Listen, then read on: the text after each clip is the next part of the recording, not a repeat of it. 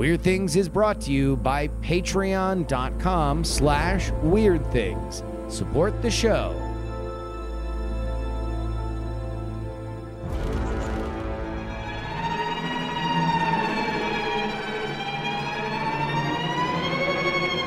Hello and welcome to the Weird Things Podcast. I'm Andrew Mayne, joined by Brian Brushwood, Hello, hello.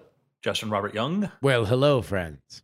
Mr. Bryce Castillo. Hey, Andrew, thank you so much for having me back on the show. What is this tone that I've brought to the beginning of the show? Excuse me, sir. Excuse me. I believe you dropped this. I was doing this All right, kind for of thing. audio listeners, Bryce is doing a thing as if he's a 1930s cartoon character where he's putting like like one arm, uh, like forearm in front of the other, as if he's walking down the street. And that was the momentum that began him having the longest introduction that has ever been done on this show. Hi, everybody. All right, gentlemen, I'm going to jump right in. I need all y'all to close your eyes. Okay. Close your eyes. Mm. Close your eyes. Uh, do you, each of you, remember what everybody is wearing? Oh my Yes. goodness. Uh, uh, I, uh, uh, who wants to go first? Oh, I would fail. I'm going to get them all wrong. Oh, Bryce, then you go first. Okay. Justin, you're wearing, I think you're wearing jeans, blue jeans, and a gray colored shirt. Brian, I think you're wearing a a black colored shirt and cargo shorts. I mean, that certainly would be a narrative in character. Uh, uh, I That's my believe guess. Uh, that Justin is All right, wearing. I'm on camera too, Bryce. Oh, Did- did you oh, see me? no. Oh no, I'm sorry, Andrew. Andrew's got a brand new haircut and it looks great and very sharp. Um, I, I don't remember what colored clothes you're wearing. I'm just waiting for Andrew Okay, to say, any- anything What if I told you other I'm head- not wearing a tie at all? Um, anything? Any other attire? Yeah. uh, hat. Justin's probably wearing a hat. I think. All right. What kind of hat? What color's the hat? Okay, he's wearing. Oh, it's his black hat on a hat. It's his hat on a hat shirt where the the embroidery is Okay. the hat on the hat. Brian? Uh, I am almost certain that Justin Robert Young is wearing a Cocaine and Rhinestones T-shirt, which I believe is white with a red border and uh, uh, blue or violet font uh, uh, art. Um, I believe Justin is wearing uh, blue jeans. I think Bryce is Not wearing more. a black shirt. I think you're wearing a black shirt, Andrew. Um, I don't think Justin is wearing that hat. Oh, All right. Justin? I believe that uh, Bryce is wearing a shirt with Japanese script on it, a black shirt with white Japanese script on it. Um, I believe that Brian is wearing a black shirt, but I do not know what the design is. And Andrew is wearing a black shirt, and I do not know what the design is. Um, and as a Christian man, I don't look below the waist, so uh, I will So you- not hazard a guess. You wouldn't be able to guess as to what kind of footwear any of us are wearing. No, sorry. free. Not No, not my. free. Not not not these days. um, and uh, that's yeah, that's it. all right. What about you, Andrew? How's your guessing skills? Remembering skills. My really. eyes are wide open, so pretty damn good right now. can, we- can we open we our eyes? Open your eyes. One kind of thing got sort of missed. Um, we got you get the hats. We got the black. I'm wearing my black hoodie and Call sweatshirt. it a Is it my- You're wearing a hoodie, though. Is is it Yeah. my my glasses?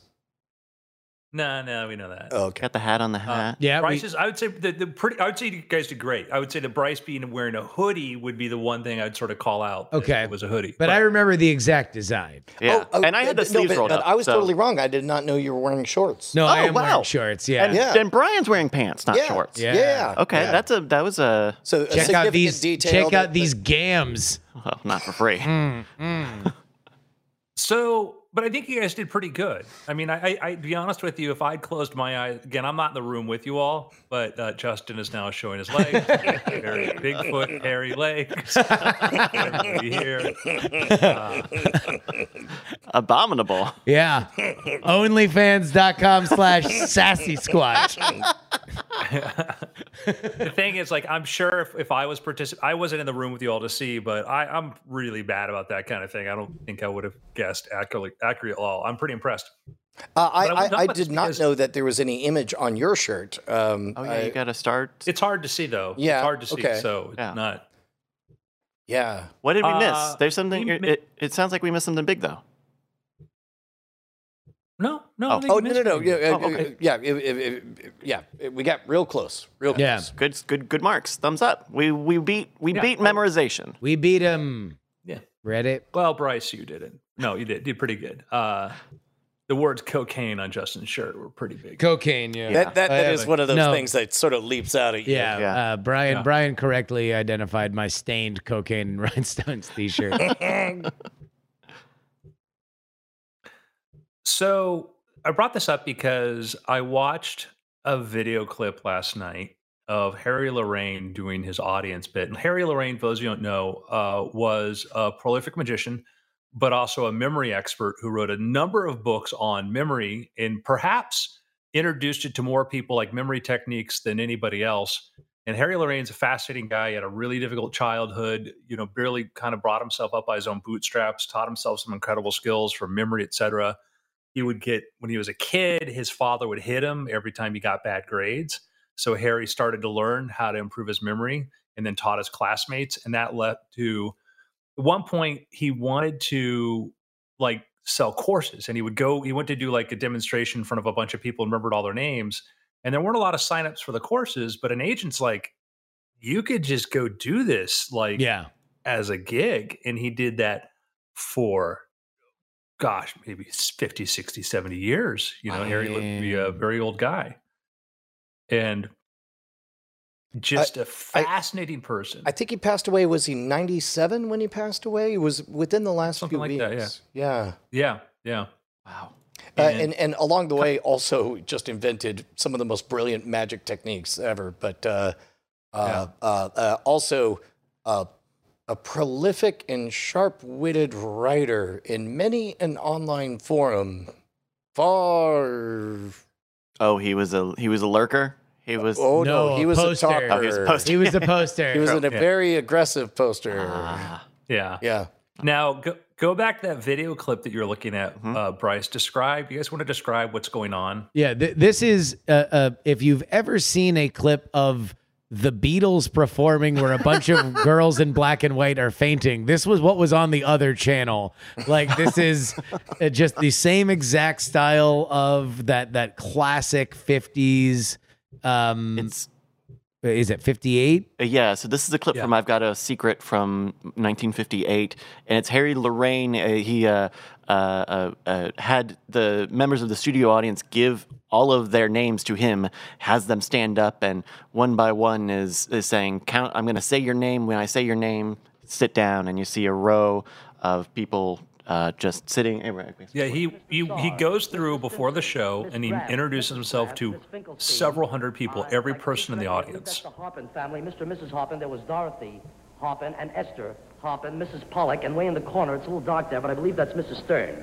Uh, let me start from this end again. I'll go across the next All row. right, we'll start back in the second row and go across there. Okay, if I can see correctly, I believe that's Mr. Rutherford and uh, Mrs. Anderson is in between the Rutherfords. There's Mrs. The Rutherford visual on the other is side of Mrs. extraordinary Anderson. to see people and Mrs. sitting down Watney, one at a time. That correctly.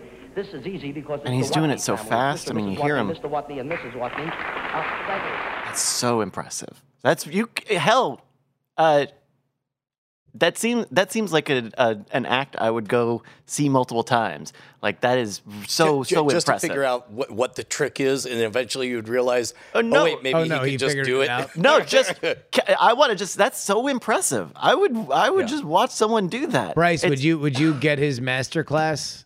The Harry Lorayne like Oh, man, if it helped me I'm- remember I'm, Harry Lorayne, uh, uh, and I remember that you 3K's need to buy my master class. Did you see JDS 3K's comment? they had to Yeah. film from the neck down. His brain was too sexy. yeah, so that was the Elvis thing they had to do from the waist Oh, uh, uh, wow. Yeah. So just talk about that for a moment. Somebody says so not photographic memory. There there's actually very little clinical evidence that there's or in laboratory evidence that anything like real photographic memory exists. Um, there are people who have very strong memories. They talk about eidetic memory. There are some people who have, you know, there are some people who are like some uh, savants who maybe have like, you know, they can look at a landscape and record it, but like you often hear these things are sort of exaggerated. There's at least one person out there you may have seen on documentaries and stuff who said that he suffered like a stroke when he was a kid and now he has like this incredible memory. And I'm not going to name names. Yeah, that that that, per- that I, I feel like there's it, like it feels like every few years that there's a group of people, if not one specific dude, that that explains like you know like they they just name a random date and he's like oh it was bing, like Yeah. bing and ding dong doob Well, uh, Yeah, uh, but- I, I I actually am unfamiliar with the person that's being alluded to here, but I do remember. Uh, I- I think there was a documentary uh, or a, a, a featurette like the girl who couldn't forget or something, and I remember being a woman yeah there, there there's this brilliant moment where they're challenging her. Um, I want to say on 60 Minutes or 2020 or something. Yeah and I, they're I think we're thinking of the exact yeah, same like like what date did so and so die? And then and she gives the wrong date, and they're like, no, I'm sorry, it's whatever. And you're like, no, it had to have been because this happened, this happened, this happened, and uh, and then they fact checked, and like the news organization uh, fact checking engine had it wrong, and she was right. Um, I, I think I'm remembering a Wired article Yeah, this is the for Wired Total Recall: The Woman Who Can't Forget. Right, and so uh, th- th- there's a jour- 2009. there's a journey that uh, that it goes on where it's like, what must that be like to remember every single thing? what an amazing photo Uh, just, just phone it in but- like we need we need to take all right so the story's kind of about this woman she feels removed from society Can we can we go back to the thing I was trying to say though? Oh, Yeah. sorry, sorry, Yeah, yeah, sorry. Yeah, But- yeah. sorry, we'll go, go some more. sta- I just want to make clear. Um, not this person, but there is another person you may have seen in documentaries who talked about who said that he suffered a stroke when he was a child and now he's got a recall. And I've, you see this guy like, okay, sounds convincing. But then other people pointed out, you know, he used to write memory courses and sell them. You know, he claims he doesn't use any methods, doesn't know them, but then you find out that he actually did sell memory methods. He did do this stuff. And every demonstration he does is something that people who do the memory championships are able to do. yeah And these people who win these memory championships, who remember pi to like 2,000 digits, they will tell you they do not have extraordinary memory. They will tell you that they're just regular people learned it. And so there might be some medical cases like that. So let's, I'll throw it back to this now. Well, uh, so so in the case of the woman who couldn't forget, uh, and by the way, I'm beginning to pick up on who I think you're alluding to.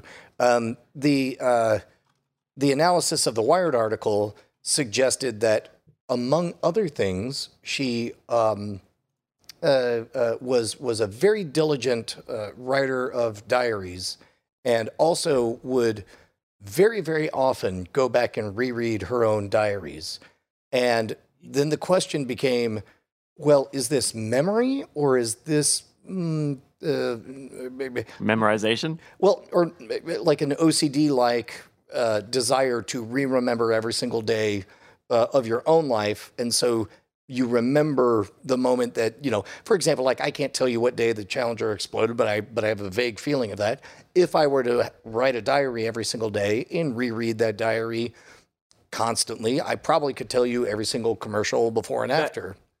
And that's they call that autobiographical memory. And that's one of the things that you'll sometimes hear people say, like this woman, we've heard of there's a famous actress, they say, Oh, she's got a photographic memory. Like she has really strong autobiographical memory. And like these people, to my knowledge, and I don't want to diss anybody, when you bring him into a clinical setting and you you give them like, hey, here's this stuff, look at this, recall this, their recall is just about the same as anybody else it's the process as you described, Brian, is like, yeah, that they go diarize it later on, they recall it, they go back, they read it, and they reinforce that over time. Where photographic memory, the in the popular idea is we think that it's like you just somebody just walks into a room, they walk out, they can tell you every single mm-hmm. detail. Well, And, and- that's elusive. And and to be honest, uh, uh, uh, on a personal level, I'm glad all of us acquitted ourselves pretty well. However, we also work with each other many times a week, every single week. Sure. You We- guys were hanging out before this, I presume. Uh, yes, and we can What are you, probably cops? name. you walked in at the same time. we Shut could, up. We could probably this is my name. detective story Okay, I will admit that it was it was about an hour ago that I'm like, man, c- Justin just walks around wearing a shirt with the word cocaine on it. and, and that was definitely part of why I, I remembered it. Um, uh, and, and I think that's something very clever you did, Andrew, is you didn't give us a chance to prepare because, of course, you know, when it comes to uh, uh, moments like these, you, nobody's given the chance to prepare. You just have to, and, and to some extent, you rely on the heuristic of what do I know this person has in their closet? Like, for example, um, uh, uh, a giant pink shirt with a middle finger saying, uh, Take that, dad, is, as far as I know, not something that is congruent with my understanding of Bryce's clothing. So as a result, I can write that one off. No, he knows that's mine. Bryce would never He's got, jock. Justin's got the daddy issues. He I've would the never issues. jock my I would steez. never. I would leave your steez well alone, my well friend. alone. So, a just a side note for our listeners, a great book on the subject is uh, Moonwalking with Einstein with Josh Foer, and I've talked about him before. He was a journalist who went to go cover like the USA Memory Championship and started talking to some of the people hanging around there because he's expecting to run into people with photographic memory, just these super like you know Dune Mentat type people and they're just like regular dudes. They're like regular people. And he starts talking to one of them afterwards, like, yeah, no, we're all like just regular people that got into it. And then they're like, yeah, you could do this too. Like these were like European and like, yeah, you could win the USA championship because apparently that's like the easiest one. Like, it's like, yeah, yeah, we could train you. He's like, oh, interesting. And go writes his article. He's like, huh, maybe I should take up this offer. So Foer goes and starts to study, learn memory techniques, and early on he goes to a psychologist and has his does a test to see how good his memory is, and it's you know around average or so. Goes through, does all these memory practices and exercises, learns that, and we'll talk about a couple of those techniques a little bit. But uh, goes back next year to the USA World Memory Championship, having spent a year and there's a lot of little snarking about like oh you know this is like a guy goes to a basketball game now he thinks he's going to play you know the nba championships Mhm. like come on you know um some of the other you know people the long time people who played it were just amused by the fact that he showed up and josh won That's amazing. Cool. Uh, wait, and, Yeah. and there are certain best practices. So let's hypothesize that um, uh, most people in this tournament discovered a natural affinity for being able to remember things. That doesn't mean that they came in fully weaponized with up to the minute best practices. You know, uh, they they probably learned on their own as they went through it. Whereas, uh, whereas this author is just like, uh, uh, give give me the the the pure fusion energy sauce. I mean, I don't know. I mean, when you talk to the people, some of the world champions and stuff, they will tell you they were they saw a demonstration of were curious. They read a book on how to do it, and they did the same path that he did. That they they literally weren't did not have they weren't like you know your track like their teachers like my God, your memory, you need to go to the memory Olympics. They were Yeah. like watching TV, like you watch like someone like Tony Buzan, who I think it was him. He was one of the big big guys from Britain for him it was just watching somebody do a thing on some like tv show and go oh my god how does he do that? And like oh there's a trick to it. It's just a memory method.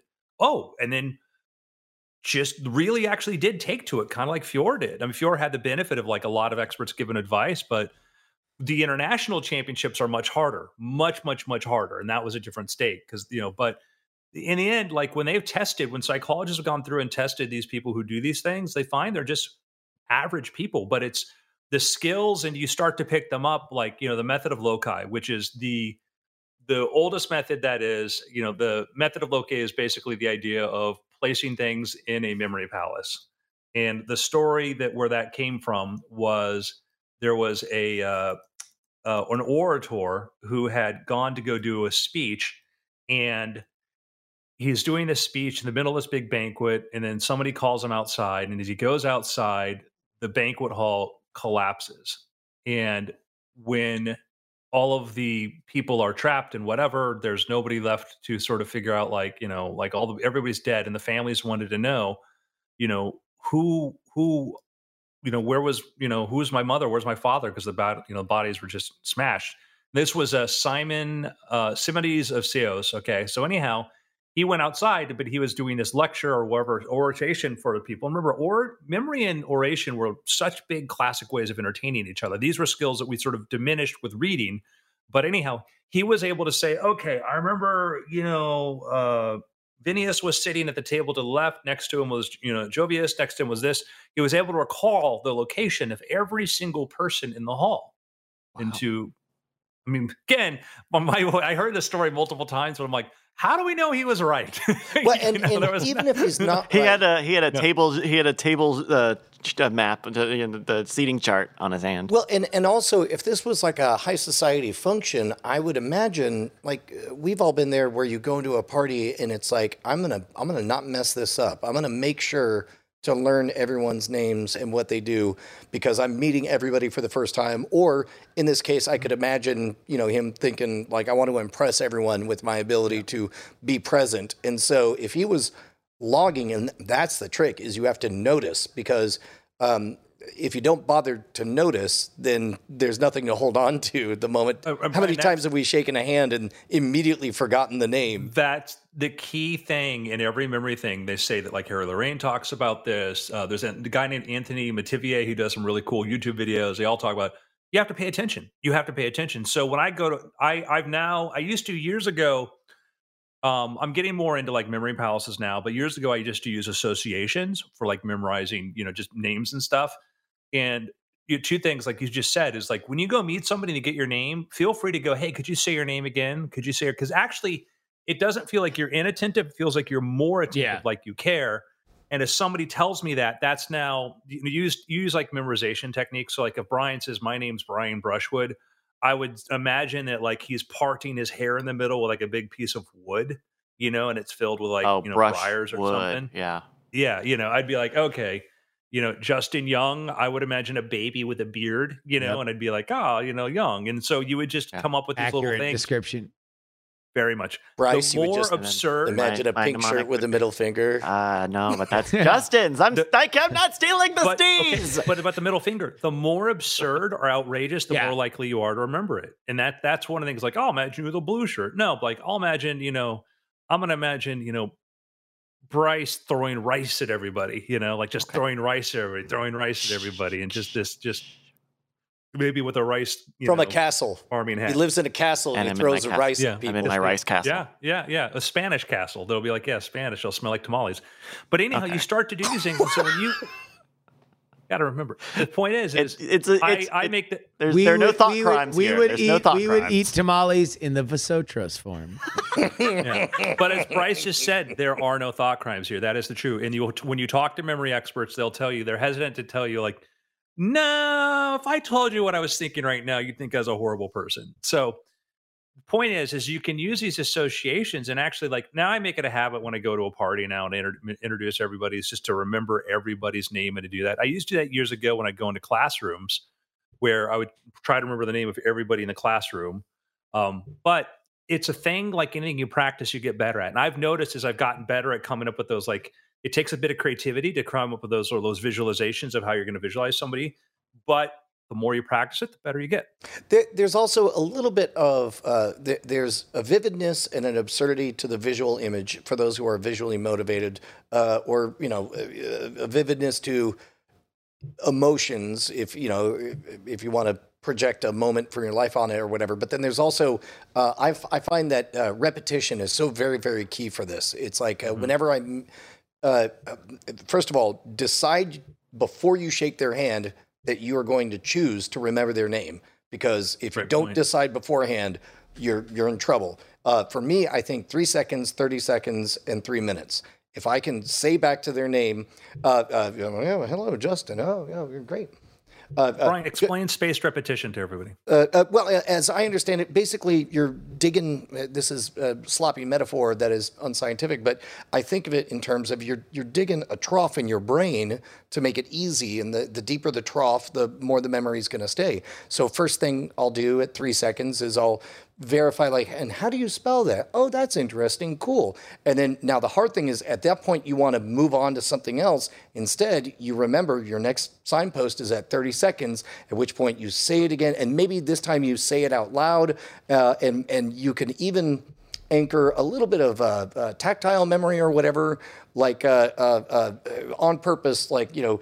Uh, uh, tap your index fingers twice or something. Just do literally anything because when you remember a name, you're not remembering the actual name. You're remembering the last time you noticed their name.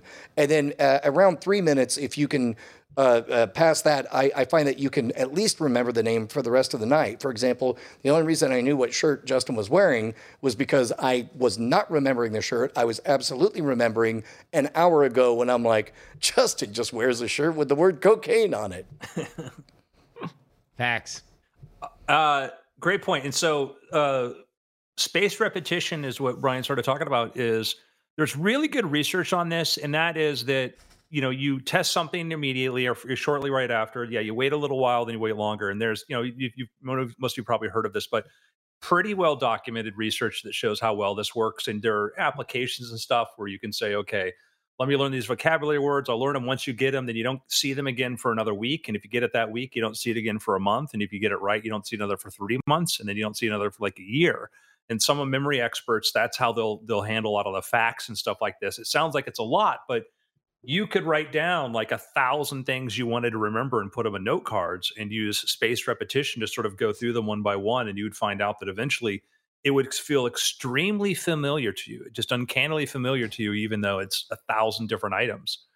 Well, so and, and space repetition. th- th- there's a number of moments where I feel uh, what one of the things uh, we we all love audiobooks and we've read a number of them, um, uh, and Uh-huh. there are times uh, uh, I feel like if I make a point, that point is more solid if I'm able to make a accurate citation. So I worry very much that I'm citing things incorrectly.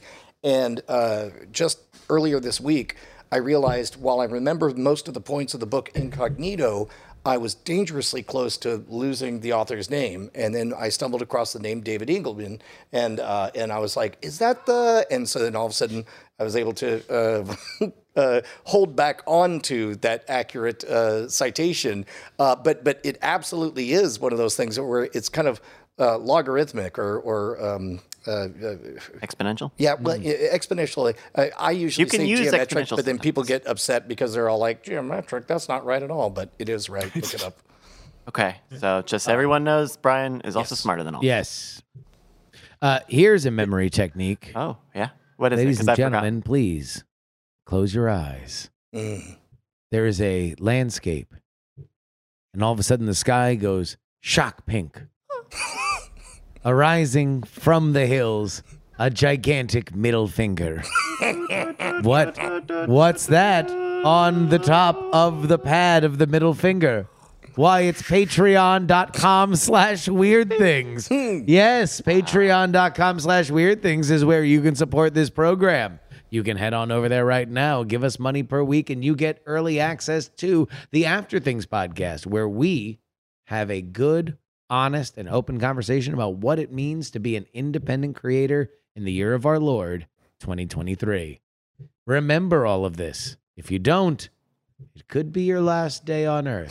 Holy crap. Oh, wow. Open your eyes. very dire. Open your eyes. Wow. I, sh- I feel like I want to give money to patreon.com slash weird things. I mean, uh, hopefully you remember I- I think to. Next week we'll next week we'll do- dive into hypnosis, but I want to stick on memory for a little bit longer.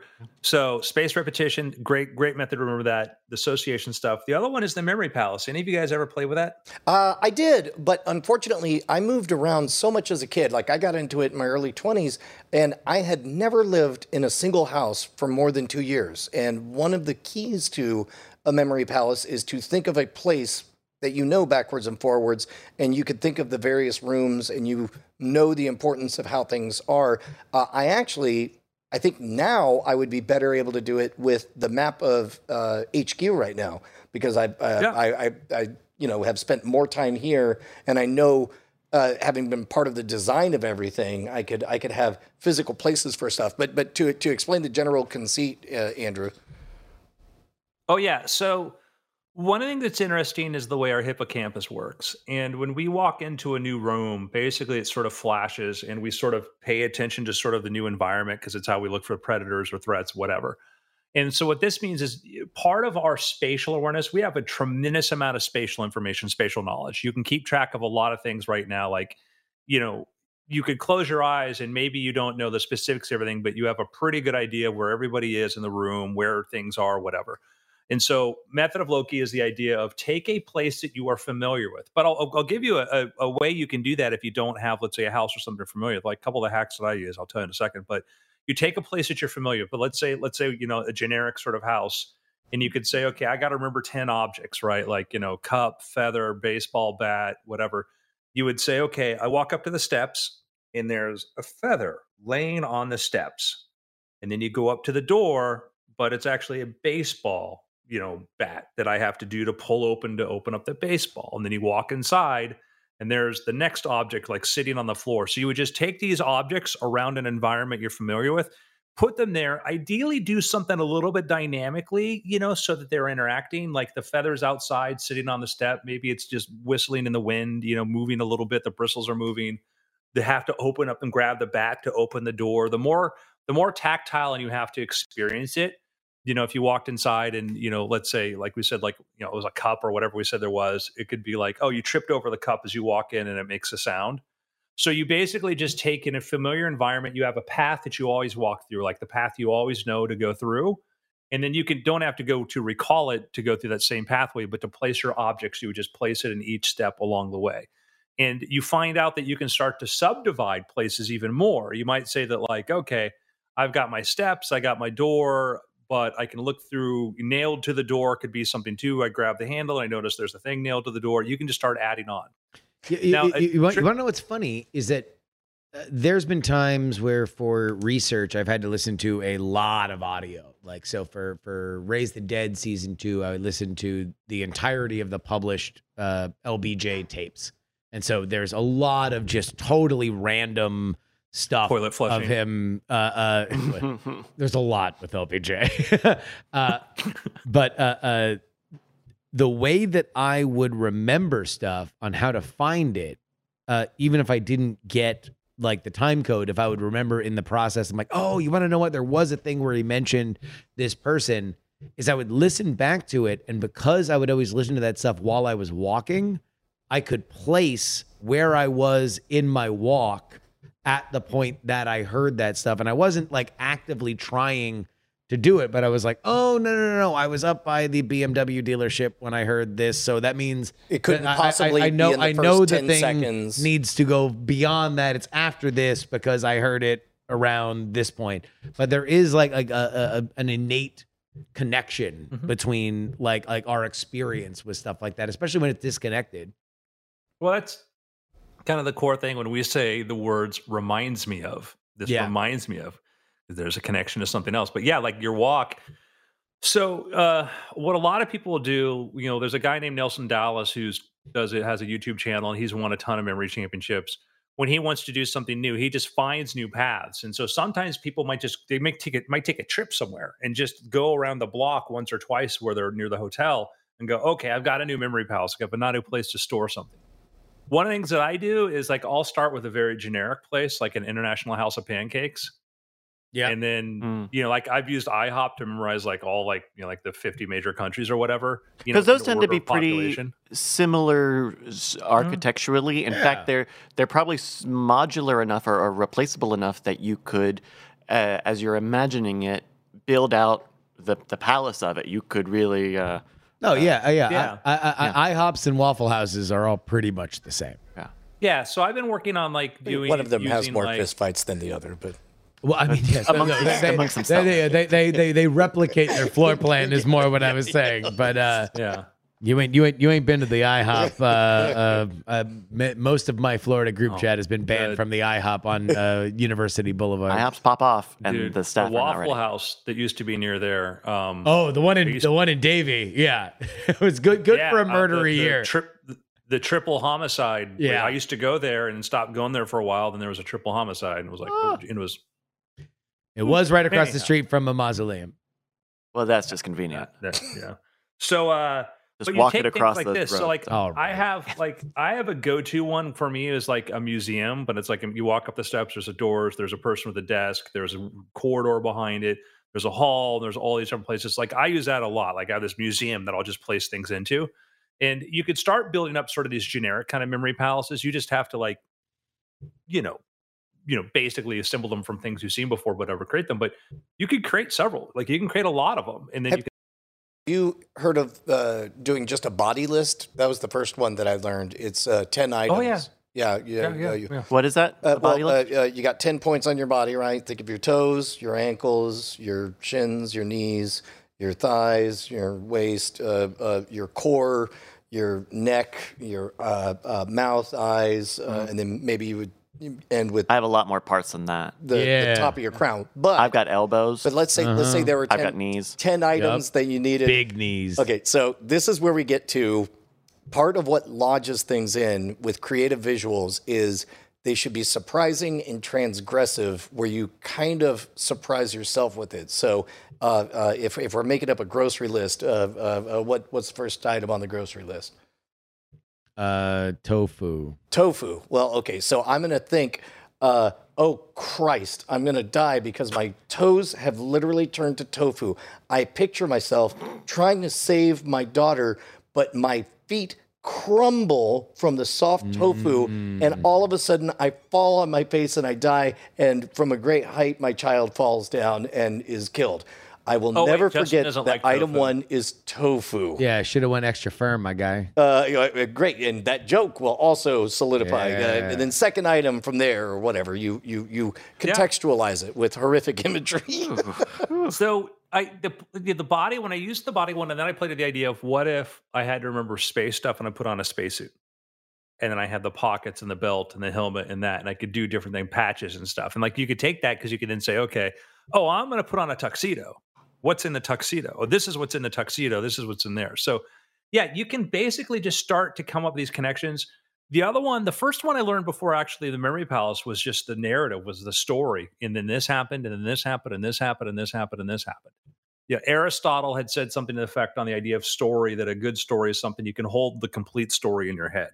Mm. And which is an interesting sort of way to think about like, oh, yeah, is it something too convoluted? But if you sort of say like, well, I did this, and that's called like chaining is one of the things they call, or uh, memory journey, you know, so but there is some memory journeys can be also sort of visual or whatever. It doesn't have to be a memory palace. You can just construct something in your head that says, this is here and this is connected to here. And if you understand those connections, then it can lead you on a pretty cool path. So, uh, uh, one of the things that really impresses me are people who are able to take um, fairly benign, boring things like, uh, let's say, numbers and s- Hear that, card, numbers? card suits. Yeah, that Um, card suits. So let's say you wanted to memorize a deck of cards. Uh, remembering it as a group of individual numbers would be hard. But let's say you go through and there are, uh, you know, two clubs uh, in a row, and one is a three and one is a four. I might instantly think about the uh, uh, basketball club, the Houston Rockets. Number four was Hakeem Olajuwon, uh, and and I can make up an image with that, right? And then, uh, uh, and to be honest, uh, it would be kind of an interesting thing. Uh, eventually, the best of them uh, are able to have like four digit pegs where they're thinking about either specific years or five dig- digit pegs where it's like, I will never forget my own zip code. So uh, now let's say there happens to be five numbers in a row that exactly match my dis or, or my, my own zip code or are off by one digit or whatever. But now all of a sudden, I'm, I'm only dedicating one thought to five units of information. Um, and then, anyway, uh, uh, Yeah. no, uh, uh, if, if uh, figuring out pegs for different numbers helps. Yeah, there's there's a few different systems you can use for numbers. Um, when I wanted, yeah, when I wanted to do deck of card memorization, you know, I had like mnemonics that I would use for like, you know, what was like, you know, what was a cat, what was this, like for each sort of like card, and then I would just tell a narrative for each time I did that.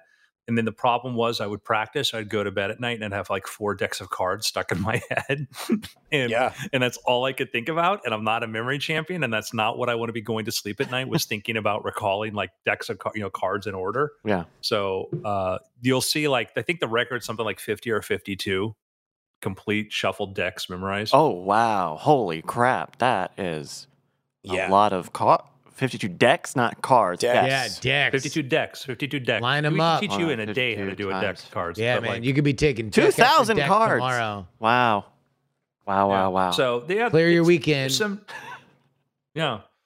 Really, really fun. The reason I bring all this up is I don't know about you, but I'm using AI all day long. I'm using AI for everything. I, uh, uh, you know what? Uh, uh, you broke the seal first because that was going to be a recommendation. Like, if you want to figure out, let's say uh, you you wanted to figure out some four digit pegs for things, just ask what happened in this year. And yes, we all know a boat sank. But then, if when you get answers, then all of a sudden you have visuals that you could hold on to.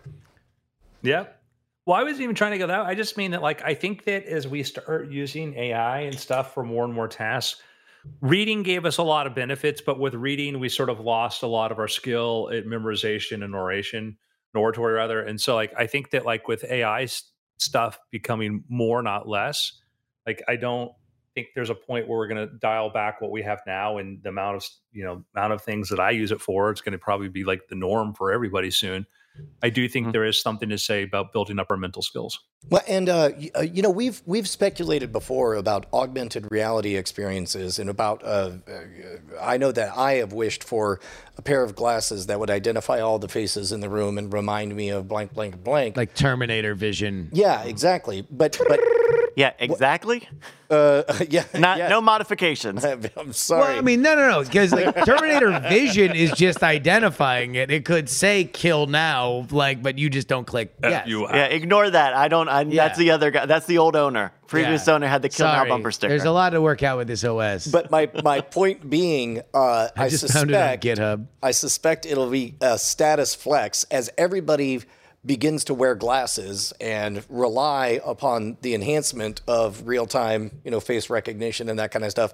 I, I suspect that uh, uh, you will be a more interesting person if you have the talent to just access more stuff without clearly almost like a magic trick without needing to lean on it. Bryce, why are you showing? You've just queued up the thing that always makes me mad. But the, it- the it's- stupid Google Glass demo. This Like, is- that was just fraudulent, just But- straight out fraud. and a good idea still. oh, it is no, no, no. Still a good it- no, idea. still a good idea. Come I, I would. on. It's a great idea. Teleporters from Star Trek. Yeah. Uh, Equally you know, good. I would still like Equal- to have that product. Warp Uh, speed. That's a Turns good out idea. we're very far away if, if what they delivered was what they delivered. Yeah.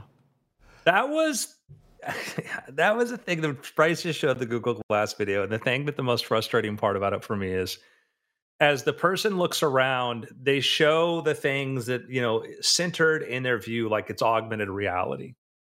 And then when you get the thing and you realize it's a little thing in the upper corner, you know, that it's like in one eye, you're like, It "Oh, was it was a gray fixed. CRT like tele like like a black and white CRT television that basically just showed alerts from your phone. Yeah. Like there was no rich OS, there was no way to interact with it beyond tapping uh, uh, your gigantic Borg at a key party uh, the thing. Well, you know what's crazy is that like in the what, decade since since then, like we have seen tech miniaturize. We've seen chips get more efficient, more power efficient, smaller.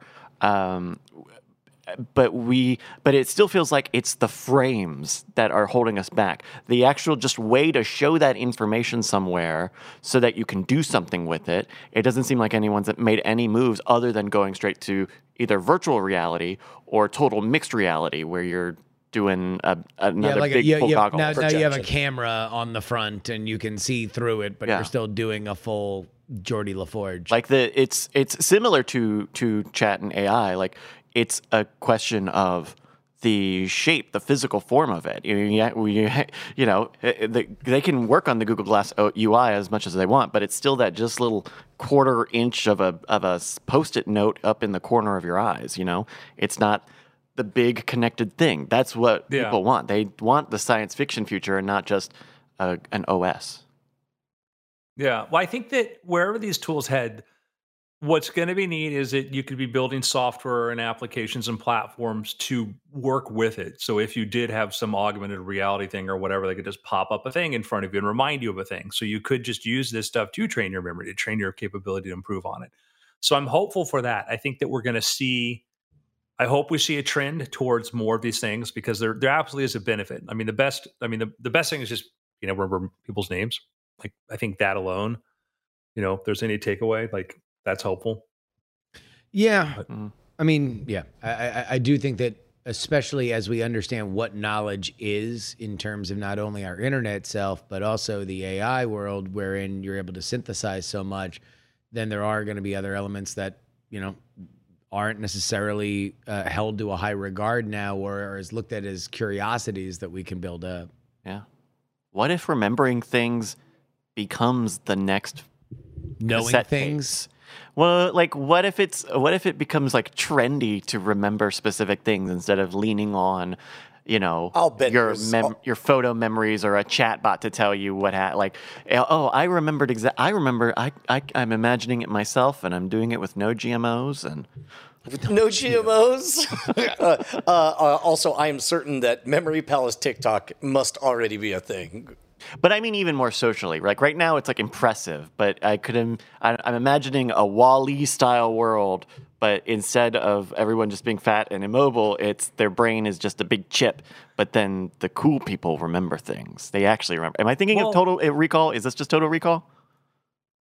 Well, it's just more implanting memories, but Yeah. I think But you should get your ass the- to Mars. the- I, I would say one of the, the challenge has been for me is I've been fascinated by this stuff and I try to read up things like a lot of the examples are very abstract. They're really like, oh, here's if you have to memorize a grocery list. Like, okay, that's really why I'm going to spend like 12 hours practicing this thing every day so I can memorize like what to, like maybe I should just write this down. And then some of the other ones like, ah, memorize pi to 2000 digits. Like, okay, who who wh- why you Yeah. know and i get they're great for competitions and the decks of card stuff too like is magic i just realized oh I, I i have a trick called like the zero memorization deck which actually was like i just created a really good way to fake memorizing a deck because i was just too lazy Hmm. but point is is i like what i loved about back to harry lorayne was people in their faces like that's useful that's Yeah. really really useful it's just to be able to remember that and it just can make you more engaged and i think that starting from how these things could be useful socially is a different thing because if you said okay take who are these people i met? Okay what was their job? Where do they work? What do they do this? And if you go deeper than just being able to recall their names to actually remember more details about that person guess what? You're building up a really good network. You're building up a really good capability resources when somebody says oh you know i need a plumber. And you can be like oh yeah i was at a party three months ago. I spoke to a guy yeah. really cool guy. He said his brother had a plumbing like that ability would be amazing. I, I think that especially as we get older, the idea of building these kind of habits is uh, uh, probably more important than ever. And especially if you are in a place where you meet a lot of people and, and you are often making very, very short uh, uh, relationships, it does. it- It is a material benefit, probably not only to your life, but also to your own brain that you are giving it the kind of work. And I would appreciate everybody thanking Arthur for bringing this up. Thank you, Arthur. You're a fantastic host of the show, and you have been doing so dutifully for over 10 years. Thank you, Arthur. You're welcome, guys. Uh, next week, if we can remember, uh, we'll talk about. Well, we will, and that's a big if. We will talk about. Let's talk about hypnosis. Oh, yeah, that'd be Yeah, fun. let's do it. That would be interesting to uh, Yeah. give a, a, You will all come in next week. Let's hypnosis. You all go to Patreon. Do we have picks? Pick it up. Yes, picks. I got one. Uh, it up. I know we've talked on on this program about uh, Will Storr's book, The Status Game. Um, but have we talked about the book he wrote before it? I'm I'm still working my way through it. Uh, the Science of Storytelling. No. I don't believe we have. No. uh, I, I, I did three laps on the status game. I like it a lot, but the science of storytelling uh, focuses more on what we seek in our characters. And he points out that there are reliable structures. There's not an infinite number of structures, but there does seem to be an infinite number of characters. And uh, I have not seen um, Lawrence of Arabia, but he walks through all of the plot points purely through the question, and all I know about Lawrence of Arabia is that it, you know, had CinemaScope. It was a visual marvel, uh, incredible execution, or whatever. But he says, forget about all that. All that matters is you see the impulse between his conscious and subconscious mind wrestling with his vanity and his rebelliousness.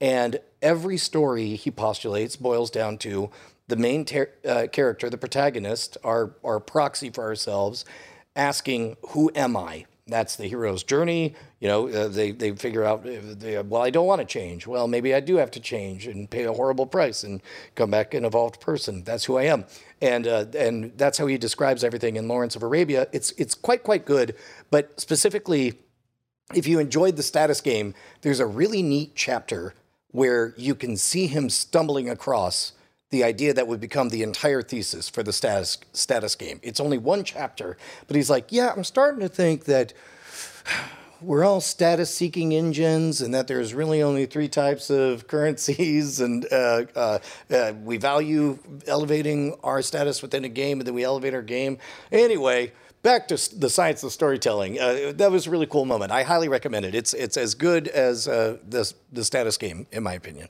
There we go. The science of storytelling. Justin, you got a pick? Uh, yes. Uh, my pick is Guardians of the Galaxy 3.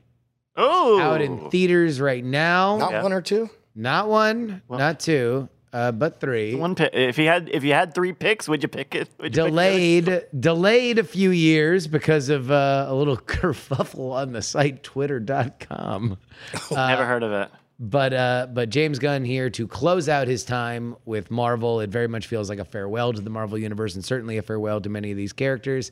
Um Is it better than the last one? yes. Okay. it is better than 2 Good.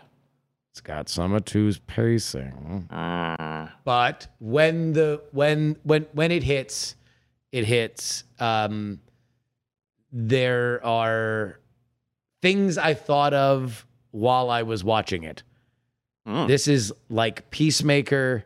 This is like land before time. This is like every other marvel movie or every other james gunn movie. Like th- there there there is a diverse element here. Um he obviously loves these characters and he loves these actors and and some of the long runtime i think can be assigned to the fact that he wants to make sure that everybody gets to eat a little bit. Mm. um, but I, I I thought it was well well worthwhile, and I did enjoy it more than two, which I thought was a lot of shot reverse shot build up for one very good and enriching story, but it comes like two and a half hours in. Yeah. I remain steadfast that no Guardians of the Galaxy movie should be over two hours. You should be wrapping everything up. This is two and a half, so. Uh, uh, uh, but still, I I I enjoyed it. Not quite as much as I enjoyed the Suicide Squad, and not quite as much as I enjoyed Peacemaker. But I really, really, really love those two things. And and this one, it's serving a lot of masters. I, I got a question for you because I understand that this they had that holiday special come out, and this is adjacent to it. Do you do you, do I need to go and watch that Nope. too? You need to know one plot point Okay. from it, Okay. and it is the final scene in the holiday special.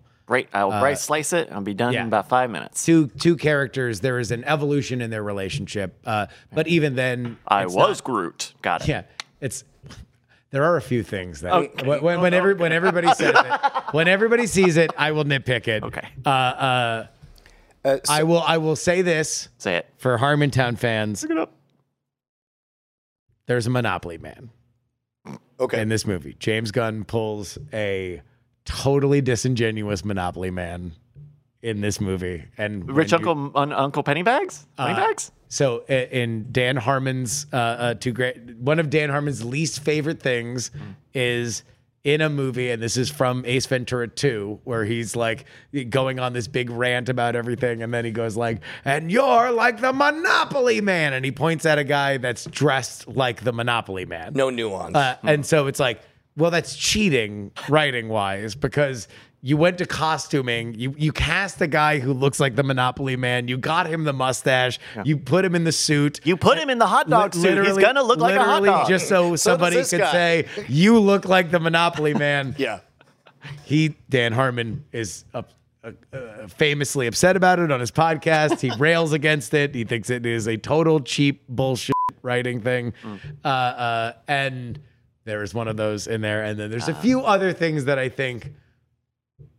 Maybe, maybe It's a I have- holiday I have notes. It's I have movie notes. special- No, no, no. Yeah, no. This is yeah. This is three. Yeah, this is this is the movie. okay. Uh, but yeah, question so i'm assuming uh, my 15 year old josie yes what about my 10 year old callie I mean, it's a it's a Marvel movie. well but it's a pg-13 and and there the the rocket story is so wholesome in its perspective Okay. and any adult who's watching it will know this is going to be terrible. Okay. Uh, uh, so I would say for Callie, depending on, I don't know where Callie is between your eldest daughter, who is incredibly empathic and did not like any kind of roller coaster of emotion because she was going to feel every inch of it, Got it. and Josie, who has more of the sociopathic movie taste of like, ah, look at how far the, the head flew. This is amazing. Right. Uh, I don't know where Callie is, but uh, uh, yeah, the, the, the, there there are elements of the Rocket backstory that are like kids, good kids movie, heartwarming. Yeah. But it happens to characters that you know are not long for this world. May- uh, maybe uh, maybe not today then. Probably not today.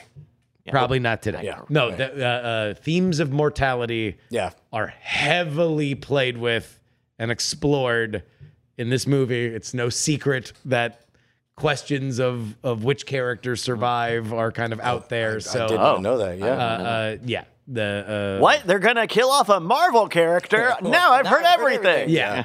well, I mean, and also a lot of these actors are are out there saying Are also that dead. they're that, That they're they're, done not with going this to, role. yeah, that they're not Undying. going to ever be in the Marvel universe again. So it's like Chris take your I'm take your guess on All right. Well, Uh, I've- I've- what about you, Bryce? I got to pick. Uh, over the weekend, I had uh, uh, a good chance to watch the the first ever Defunctland video I've ever seen, uh, which is the fantastic feature Disney's Fast Pass: A Complicated History. Uh, I.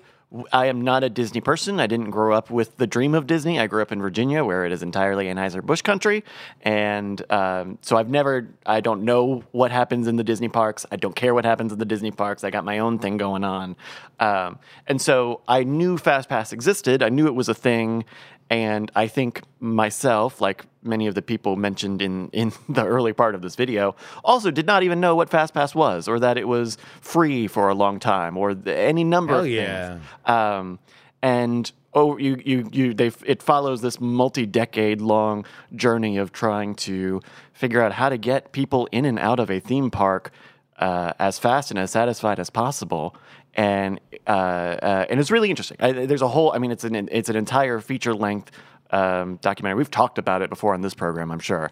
Um, but uh, if you haven't, if you haven't seen any of the Defunctland ones, I think this is a really good one to, to jump in on uh, because it is about the parks, but it's also a lot about like the operations, how line queues work, the theory behind line queuing, um, and some of the things that Disney did. I mean, Disney spent a billion plus dollars on these different systems over the years.